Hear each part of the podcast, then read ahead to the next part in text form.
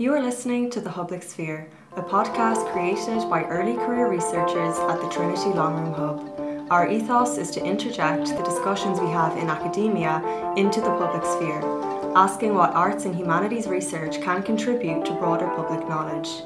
For season two, we discuss one general theme connection. Hello, my name is Eleanor Neil, and I am a third year PhD in the Classics Department. My research looks at community engagement with archaeology on Cyprus. In this episode of the Public Sphere, I will be talking to Dr. Craig Cipolla about the role of posthumanism in Indigenous archaeology and museums.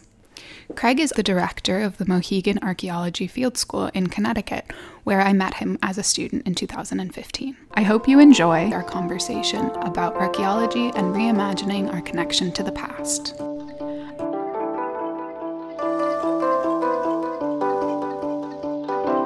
So, if we could start off by just having a short introduction to what your position is and what you do. Sure. I have two jobs actually. I work at two institutions. The Royal Ontario Museum, which is a provincial museum in Canada, has a very large archaeological collection, specifically North American, specifically Ontario. So I'm a, a curator of North American archaeology. I, I hold an endowed chair in archaeology there called the Vederetto Chair of North American Archaeology. And then my other job is at the University of Toronto in the anthropology department. I'm a, an associate professor. And you use the term Indigenous archaeology. What does that mean? Yeah, that's a great question. I think it kind of uh, eludes easy definition. Type of work that I do is collaborative Indigenous archaeology. Now that term is not a universal term. So there's play, there's other places in the world, like Australia, for instance, where the word where the phrase Indigenous archaeology means something different. It means just basically doing pre colonial archaeology in general. I'm using it in a much more specific way, which is much more of a sort of a North American way. I think part of it is based on the publication of a book called Indigenous Archaeology in 1999 by Joe Watkins, who's a Choctaw archaeologist. He just stepped down as a president of the Society for American Archaeology. But in any case, it is archaeology with, by, and for Indigenous people. Now, that definition with, by, and for comes from George Nicholas. He's a, he's another person who does work like I do, and they sort of established that definition about 20 years ago. It was like 1997, and it just, as you can see, with, by, and for is like incredibly broad. So you can go in all kinds of directions. So that ranges from tribal archaeology programs that are actually completely closed off from the rest of the archaeological world, where uh, it's archaeology done by a tribe for a tribe curated by a tribe with their own methods, theories, et cetera, et cetera. So that's one version. Then there's more collaborative versions that involve outsiders such as myself. I'm a, I'm a settler colonist from the 19th century, I should say, and the rest of me is a settler colonist from about the 17th century. I'm from America. I live in Canada now. But in any case, uh, involving outsiders such as myself doing the work. And that's the kind of work that I've been involved in because, of course, by definition, any work that I'm doing is going to be collaborative because, for the most part, I'm working with someone else's heritage. So there's a lot of definitions, but the phrase indigenous archaeology means basically changing archaeology to fit the communities who connect to that archaeology other than the archaeologists in a less traditional sense. And we've done archaeology for the for the history of the discipline. Do you see it then more as a process than as a sort of distinct sub-discipline? It's a tricky one. I think the process is is very much valuable but i think that's kind of true for for all archaeology because i think any archaeology where you come to do the archaeology with an idea about how the world works that's very rigid i think you're probably missing out on the strength of what the discipline is. The strength of the discipline is to be able to grab you and shake you metaphorically speaking, I guess, to make you rethink about the, the things that you take for granted. I think that's what the strength of any archaeology is. And so if you come to archaeology with a rigid understanding of the world and how it works, and I already know what happened in the past, but I just want some artifacts to show me that that's right, I think you're kind of missing out on the strength of what we do. So that's a process part of the process that's very valuable for all archaeology. I think collaborative uh, indigenous archaeology, the process is equally as important because it's not just about confronting the past in new ways and to think about the present and the future in new ways. It's about confronting other types of people and being open to changing how you think about the world, but also recognizing the fallibility of the history of archaeological thought yeah. and how there are things that, yes, this is what I think, but the argument is not that this is reality, right? Uh, and I think that's the history of archaeological thought is that Western males, such as myself, what we said was correlated almost one to one with ontology or reality, uh, ontology in a philosophical sense. So epistemology of Western peoples was always correlated with ontology of, of, how the world is. But in fact, we're recognizing more and more, especially in 2021, I think. But, but of course, this is not the first year we've done this, is that there's multiple different perspectives and none of those perspectives are actually correlated any more or less with reality. So I think doing archaeology that's practiced with different peoples, with di- different sensibilities, with different types of expertise, with different types of interest, we create a much more dynamic process. It's not just even digging, it's to get to the field, even. There's a dynamic process where things are negotiated a little bit more. So, just because you uh, brought up ontology and epistemology, I think here's a good part to talk about um, your work on posthumanism. And if you could, again, just start off with a definition for someone who doesn't know what that means, especially as posthumanism means different things in different academic fields, but also in different contexts beyond academia.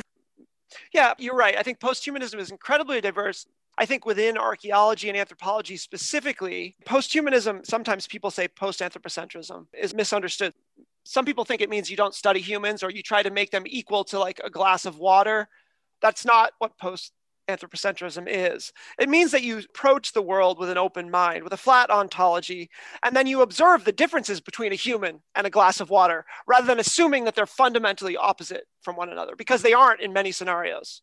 I think many people gloss post-humanism in archaeology as, as what I would call ahumanism or anti humanism. Now, there is a field of thought called ahumanism.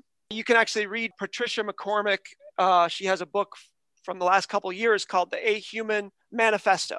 And I actually heard her give a talk recently where she basically advocated for the end of human existence. So that's related to posthumanism, but it does not represent all of posthumanism at all when I tell my students about posthumanism, I start with three basic sort of tenets that I find valuable. And I take these ideas from philosophers and other writers. So, like Rosi Braidotti, really prolific with the literature on posthumanism, Francesca Ferrando, also a philosopher, and then people like like Rachel Crellin, who's an archaeologist, or Colleen Morgan, another really interesting archaeologist. All of these people are writing about posthumanism in interesting ways. But I'm talking about Ferrando's work in particular uh, when I try to define this very hard to define concept. There's three things that she defines. The first thing is, of course, posthumanism is post anthropocentric. So it, it does not start with humans at the center of the world. It does not assume that humans are fundamentally different from everything else around us. So that's what post anthropocentrism is. That's the first one. The second one is to be post dualistic. So don't just assume that there's a, a, hard divide between nature and culture or, or men and women or things and, and living things and non living things. So it's, it's to be post dualistic, which of course all kinds of archaeological theory was doing that before we became post-human. And then the third one, which most people forget about, the critics usually forget about this one, is to decenter the white male as the only version of humanity. And that's really important. When you see that third point about posthumanism, you realize that it actually has a lot to do with the history of feminism or the history of indigenous critique. Many of these posthuman philosophers, I think all of the ones that I've talked about, they're all feminists as well. And of course, feminist theory is concerned with ethics, is concerned with politics, right? So many people would say, no, no, posthumanism is apolitical or, or unethical, but uh, I would disagree with that reading. I think you actually have to dwell with the literature and, and, and read it to actually, I mean, I, I don't think that's a radical idea. You have to actually read the stuff to understand it. So again, just to summarize, three points. Post-anthropocentric, meaning you decenter humans, you don't assume that they're fundamentally different from everything else that they share relationships with. Post dualistic, you get away from Cartesian divides that define Enlightenment thought and before, and decentering types of human experience that are treated as defaults that stand in universally for all other types of human experience. So, what about disabled people? What about differently gendered people, different sexualities, all kinds of difference? so, that's what posthumanism is in my mind. this is really interesting to me. So, the theme of this season is about connection. And this is another way of examining our connection between ourselves and the rest of the world. And so I think it's a really unique perspective to take on things that have been really entrenched in tradition. i.e., archaeology, right? There's been a lot of time and effort spent on defining what is archaeology and what is archaeological knowledge. And this can be, like you said, rigid. Um, and so by expanding how we understand how we interact with things, other people, living things, the universe, we can change how we interact with that archaeological knowledge as well. I was hoping you could give me sort of a concrete example of how you use this in your research, in your work in the field, or something along those lines. Yeah, well, so what we described at the beginning when you were asking me about collaborative indigenous archaeology, that meshes really well with the third point I made about posthumanism. Because, of course, if we realize that it's not people like me that define the world or stand in for all human experience, we need to bring other bodies into the room to create a new version of archaeology. So that that obviously makes sense. Yeah. I think the same goes for the second point, right? Post dualist. Well, at Mohegan, we don't when we dig our test pits, we don't call them sterile when there's no artifacts in them. That's because we don't see nature and culture as com- clearly divided as the Enlightenment told us, right? So there's there's all kinds of things in the world where th- there's natural elements that have nature and culture are, are, basically entangled together, especially in many indigenous worldviews in North America. So that's another sort of example of how those things come together. And then I think, well, I think colonialism in, in North America is a perfect example of where you get the anthropocentrism of Europeans with the hubris to come in and say, by the way, this is all nature. This hasn't been modified at all in a significant way. And therefore, I have the right to drive my roots into it and make myself indigenous. So that's that's a very anthropocentric, Western-centric perspective. And then you have indigenous people that were here that didn't necessarily see the world that way, that didn't see that they, they needed to make stone boundary walls or practice agriculture that has this really heavy material signature to, to make it my place, right? To, to own that nature. Again, you see those different things coming together. So I think when you have those three principles coming into doing archaeology, I think they mesh well with a collaborative indigenous perspective. I mean, like for instance, like one of the things I've looked at is how do we define artifacts within an indigenous worldview? If nature and culture aren't separate anymore, then what about and if by the way if the earth is a being that is alive, Mother Earth or grandfather or grandmother, then what about like boulders that are pushed up from the, the freezing and thawing cycles in New England? As those boulders get pushed up, we can't tell that they're modified. How do we treat those? Are they nature or are they culture, right? So, so I've written a little bit about dealing with those fieldstone piles and things like that in that sense.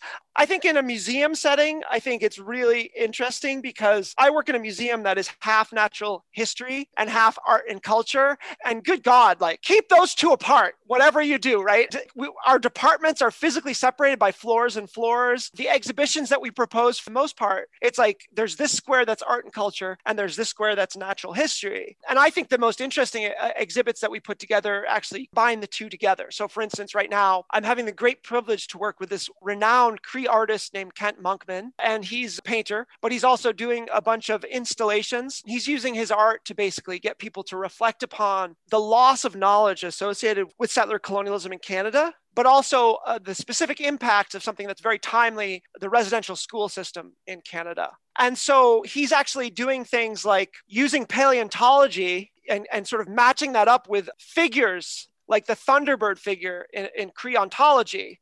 And he's actually making those things relate to one another rather than have them, you know, opposed. And he's doing wonderful things like he's taking the, the illustration style used in things that you see like Audubon bird illustrations. And he's using that and he's illustrating figures that are Cree figures like little people or thunderbirds and things. So again, combining nature and culture and breaking that divide in really interesting ways. So so I kind of gave you some examples from the field and one example at least from uh, from the museum. It's so interesting that the museum, uh, as an institution, is not integrating those ideas of natural history and um, and and I guess do they see natural history as science and that yeah leaning into that divide between science this is cultural or humanities kind of idea. I want to make sure that you know that there's many people other than me that are very interested in mixing these things together. But mm-hmm. I think that no matter how favorably you think about the recent past of your discipline and how great it is that we've changed our mind a lot, we typically revert to the same old defaults that they were reverting to in the early 19th century even. So so again, I think it's those traditions that sometimes limit how we have those discussions. Yes, to answer your question, when they say, "Oh, it's the scientists," that's a gloss for the people that work in natural history. I'm not included there. I mean, I'm, my feelings aren't that hurt, but but again, like there are a group that are called scientists, and they're often just the biologists that work with us or the geologists. So I think there's like those traditions, those defaults that silently do their work and cleave us off from each other the Royal Ontario Museum did a wonderful exhibit on blood suckers. So, animals that suck blood, insects that suck blood. But they did a wonderful part of that that had to do with the culture history of mythical figures like vampires or other uh, figures. So, there's like both culture and nature there. But I think there's a lot more we could do with that. Like, for instance, one of the things I keep pushing is like, I want to do exhibit on the fur trade in Canada, but I want to do a whole thing about rivers first that foregrounds that. And as ecosystems, as fields of energy, that's very metaphysical. I know, I'm sorry.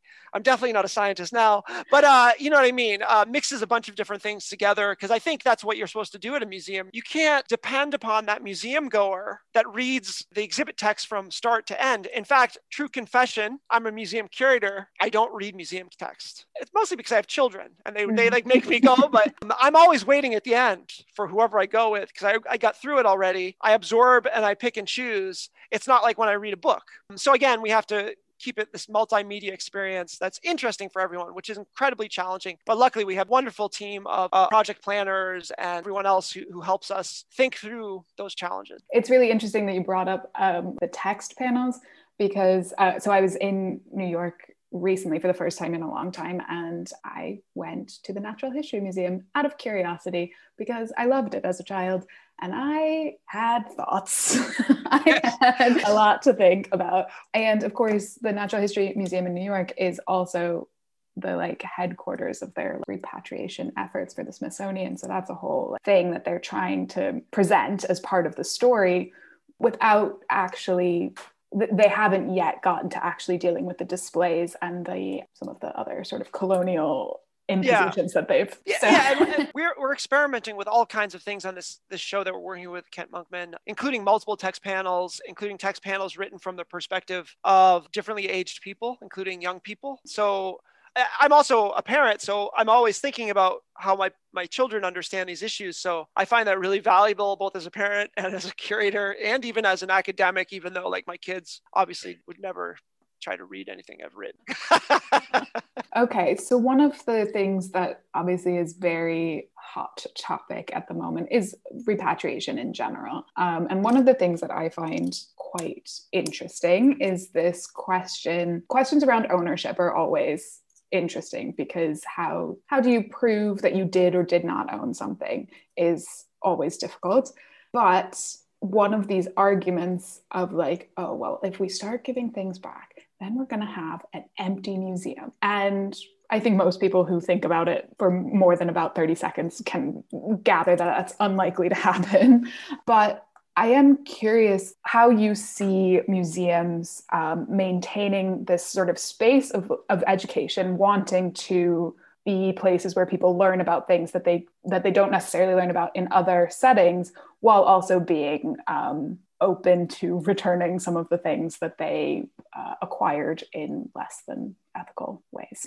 Yeah, so I'm I'm not first person to say this. Note that I think museums are for the last 20 years, 30 years, have been moving away from the, the collections and certainly away from the idea of holding huge collections forever and taking them out of time so that, that, that the future humans can appreciate them. That's another, you know, that's human hubris for you. Uh, we know what's good for every other thing in the world. It's to stop its time with our own human methods, which don't work that well. Not to say that they don't serve a purpose, but the point is, I think museums are moving away from the stuff as their center and they, they're moving to just relations, places where people interact with each other, build new relations. Now, it could be relations to other people, it could be relations to collections that aren't housed forever in a museum. I'm, I'm the only curator at the ROM that doesn't actively collect right now because actually, we just hired someone who doesn't have a collection at all. Person is a curator of climate change. So that's another example of what museums are becoming because a person's role is not defined by any collection. So, same thing with me. I think I've, I've added probably about about 10 things since I've been at the ROM. And that's usually because like it's a collection that was dug in the 19th century. Oh, by the way, here's 10 other objects that were part of that collection and that they come added to the collection at, the ROM. But the point is, those collections will go away slowly. Some of them will never go away, they'll stay. I don't think museums will ever be empty. NAGPRA proves that, right? It's been a few decades now. They told us in the mid 90s or whatever it was, you know, the mid 90s, all the museums were going to be empty, all the archaeologists were going to be sad. Many of us are still sad bad. for a variety of reasons, but the, the hmm. museums are still operating, they still have collections. But what NAGPRA has created, of course, is a lot of repatriation. I do all the repatriation at the ROM too, but we don't have federal legislation. But anyway, it's created a lot of opportunities for repatriation. It's also created a lot of relationships between different types of humans that hadn't been in relation or good relation before and created new ways of doing archaeology and museum research. So I think that's a good thing. So yeah, I think that the museum itself is not this vault where you just have like endless amounts of things alphabetized by some antiquated typology. It's become a place where we come in together to experience different things that we can't do on our own. That might be going looking at a whale skeleton. It might be going hearing an indigenous song that's been recorded or talking to an indigenous educator or looking at an archaeological artifact. I don't know. It could be all of those things, but it doesn't mean that museums have to keep doing the same old thing they've been doing for, you know, the last 100 200 years. Yeah, I like that idea of looking to the future in in terms of relationships as opposed to like you said taking things out of time. That's a really nice way of describing how museums saw themselves.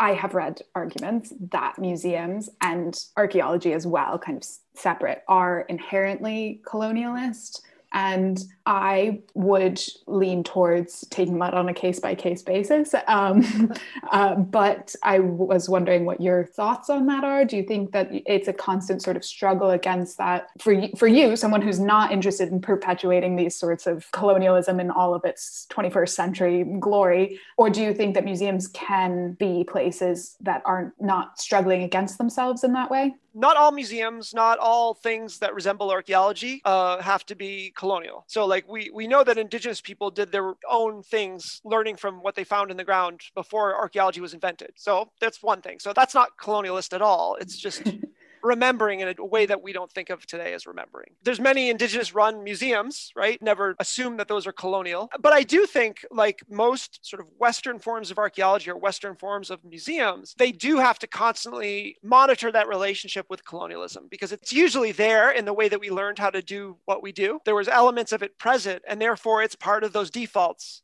right? And so we have to always try to be vigilant about that. I think that it's the same thing as like the language of decolonization is like as soon as we start saying like, oh, it's here, we've done it, we've decolonized.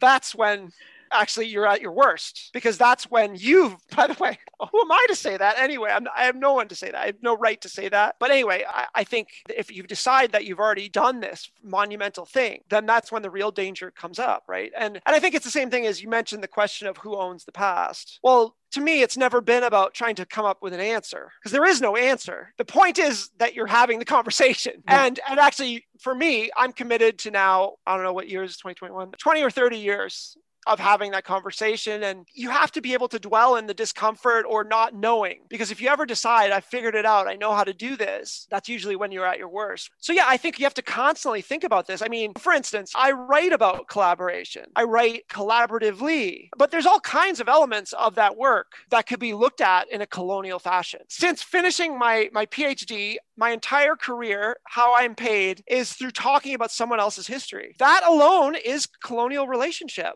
And that's who I am. You can't erase colonialism. You can't erase colonists, I don't think. What I'm trying to do in that role is I recognize the negative, but I also try to make space for change, right? I try to train that next generation of students. You're, you went to the Mohegan Field School, which is one of the field schools I, I teach at, and, and you're off doing some other type of, arch- completely different type of archaeology. And that's what we want that's what we want to do is to get people thinking about these issues early and then bring them somewhere else and think about them there. And maybe they come to disagree with us. That's okay. It's just it's it's putting these issues out in the body of practitioners and recognizing you have to situate your knowledge right? I've been doing archaeology for a long time. I am an endowed chair. I'm an associate whatever. I have tenure. It doesn't matter. My knowledge is always fallible. I'm operating it from where i am who i am. And so i think it's one of the most important things you can do to combat colonial sensibilities and defaults is to basically just situate who you are and be very, very honest I'm the director of the Mohegan Archaeological Field School. I've been doing it since 2010. And it's a really unique situation where I didn't ask to come and work. They called me and and then we had some really honest conversations about our different goals. Now you know one of the really interesting people you can read probably the most interesting person i should have mentioned when i talked about posthumanism is kim tallbear kim tallbear is an indigenous anthropologist. One of her advisors is donna haraway who's a really important feminist posthumanist thinker. But she's also like trained by vine deloria and and her family and things. And she talks about collaboration in really interesting ways. And she really wants to get away from the type of archaeology i do which is like a, an exchange, right? We talk about, you know, we sit down and we say, like, what do the Mohegan people want to get out of doing this archaeology? And Craig, what do you want to get out of it? We, we still do that. I'm being very clear here. And oftentimes those things very much align, but she's basically talking about forms of collaboration where there isn't like that give and take necessarily. I think she's mostly concerned with looking at it as like a, you know, you buy something at the store, like that type of interaction where it's like, you give me something, I give you something, and then I walk away. Whereas I think we still have to have those conversations where our goals aren't the same exactly, but we're committed to having this long term relationship. And the power of allowing that relationship to continue or to end does not lie with me at all. I know that if the community was like, we really don't want you to go, I wouldn't go. Now, on the other hand, if the Council of Elders at Mohegan tells me, we want you to go now, we might have a conversation, uh, but in the end, then I go. right. So, so there, you know, I think it's about power. It's about long term relationships and lasting relationships, but it's also about being very honest and very upfront about what your job is and, and how you're going to be successful at your job. If I were to take a permanent academic job, as I did a long time ago, directing the Mohegan Field School, and then I just basically said, well, by the way, I'm going to spend three months a year, two months a year doing field work, and I'm not going to be able to produce any publications. Now, the university is going to have something to say about that. Now, that's really a problem of the broader structure of how the academic world works in terms of the very corporate nature of that. But that's a long term transformation that could happen. But, but yeah, it's a tricky set of relationships that you have to navigate part of this as well, and, and something that I'm thinking about as well as we go through the PhD process is academia and what we have deemed as good academic practice is yeah. really embedded in these, to my understanding of the world, outdated ways of evaluating things, very Western and grown from these very white male centered ideas of what is good academia. And yet, I am a part of that as someone in academia and how we address that, how we work with that. Because just like the museum, like how we move forward using these tools that, it, because there are good aspects, absolutely, and adapt it and be adaptive is really yeah. interesting to me. I think the place that I struggle with it, um, probably the most place where I come up with tensions, is my commitment doing collaborative archaeology and all the things we've talked about. But I'm also very, very much committed to archaeological theory. Now, that's really interesting problem that I'm writing through at the moment, which is why can't see me, but my hair is turning white. Because I think that for me, archaeological theory is inescapable you have to absolutely engage with it. You have to be explicit with the, the model of how you see the world and how you understand how archaeology works, how interpretation works. But yet, that facet of archaeology is often seen as the most esoteric and ivory tower part of what we do. So, where does that leave me? Well, okay, so if we get rid of that theory, what do we have? We have practice and we have method. But of course, how do we know how to do this or that? Well, common sense. Well, what's common sense come from? It comes from the default colonial enlightenment sensibilities that all of us have been handed down. So I have to go back to archaeological theory. So, okay, what am I going to do with this? Well, so how I've done this is, you know, again, we have a unique situation at Mohegan where we have a professional team of Mohegan people who do the archaeology, who care for the objects, who have their own museum, who have their own laboratories. The objects never leave the reservation boundaries. And they have time, as do I, because that's part of my work is just to think about the world, which is a privilege that we have to recognize our privilege too. And that's one of them. I'm paid to think. That's it. So we think together now. So I found it really wonderful to be able to sit often in the woods or on a stone wall in New England with my, my Mohegan colleagues and talk about some of these issues that I find really interesting theoretically. And actually, then I find very quickly they have a lot to say about those things. So it's not that it's esoteric inherently, it's that archaeologists, and this is going to be a generalization, and I'm sorry for all those archaeologists out there, you're not good at writing. You struggle to write archaeological theory. There's some exceptions to, the, to this rule, but generally, how archaeologists write about theory is absolutely ivory tower. And, and I'm included in this bunch. I have my moments where I'm like, wow, no one's going to read this, but I really like this 10,000 word chunk of text that I wrote. But like, I love it. I spent my time thinking about it. I'm going to send it off. It'll get published. But really, what good is that going to do? Now, for me personally, I don't know about you. I don't know about the listeners. But when I sit down to write anything, I never know how it's going to end.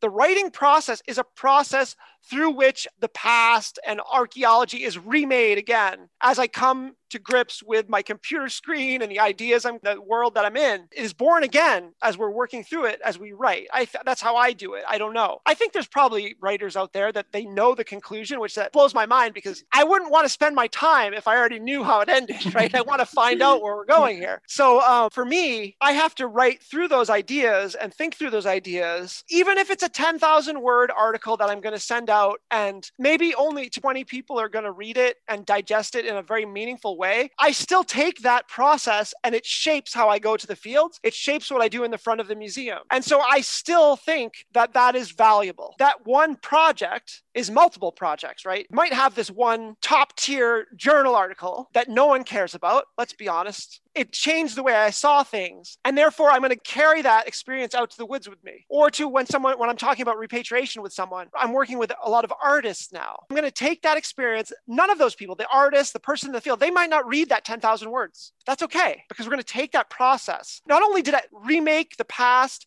and remake the discipline, it remade who I am. I honestly believe that's true. And I'm going to take that experience, I'm going to take it with me, and I'm going to be able to explain it in the front of a museum. How am I going to explain it when I talk to a bunch of elders? I'm going to say, Well, have you read Rosi Braidotti's work on posthumanism? They're going to say, uh, who's that?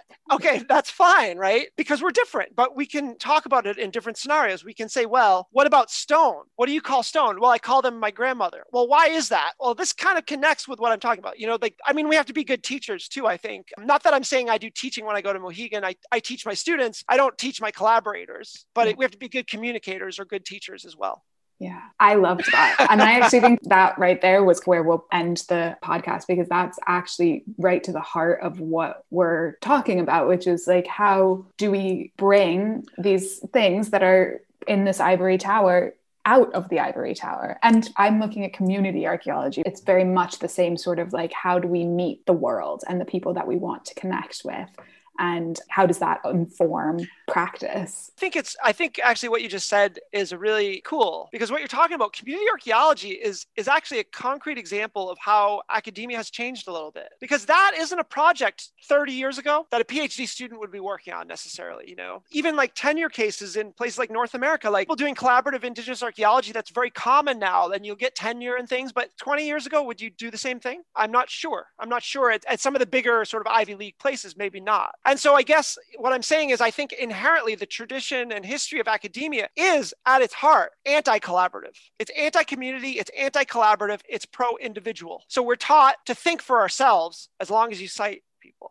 So this is the thing I'm like currently sort of writing is about what is collaboration? What does it mean? And like, how can I use my experiences doing collaborative archaeology, collaborative museum work to think about how I could redefine the academic practice? What I find constantly is that we start anti-collaboratively with the history of our disciplines. I, I don't want to celebrate too much, but what I'm saying is I think what you've said gives me hope, right? Because I see a PhD student doing this work and you know, one of the things I always say at the U of T is be better mentors for people that want to do collaborative work. Because when you do community work, when you do collaborative work, when you do indigenous archaeology, most likely something's going to go wrong. So you have to keep those those backup plans in place. And we need to create a better support system to foster these new forms of archaeology. So I'm really happy to hear that you're working on that kind of stuff. Thank you. And thank you so much for taking the time to talk to me.